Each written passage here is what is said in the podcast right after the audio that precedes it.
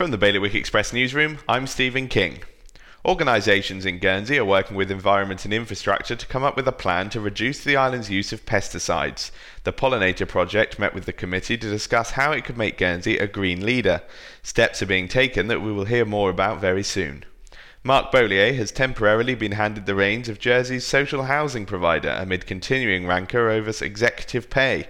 At the beginning of next month, Sir Mark Boleat will take over as the chairman of Andium Homes, which is a company in the middle of a major row over executive pay. A judge who ruled a businesswoman accused of fraud had no case to answer has said he regrets implying that she could have been charged with other offences. He mentioned offences such as fraud and obtaining money by deception when handing down his judgment, but he has now explained he only did so to show the jury he had to consider the elements of a particular offence. Finally, the states of Guernsey will be funding school uniforms for all students transferring to the new 11 to 18 colleges. Children currently in years 7 and 8 at the high schools and years 7 at the grammar school will be required to wear the newly designed Lisia uniform when they move to the colleges in 2022. ESC confirmed it will fund these changes. To get the full stories, go to bailiwickexpress.com. The weather, showers and some sunny spells over the next few days with highs of 17 degrees.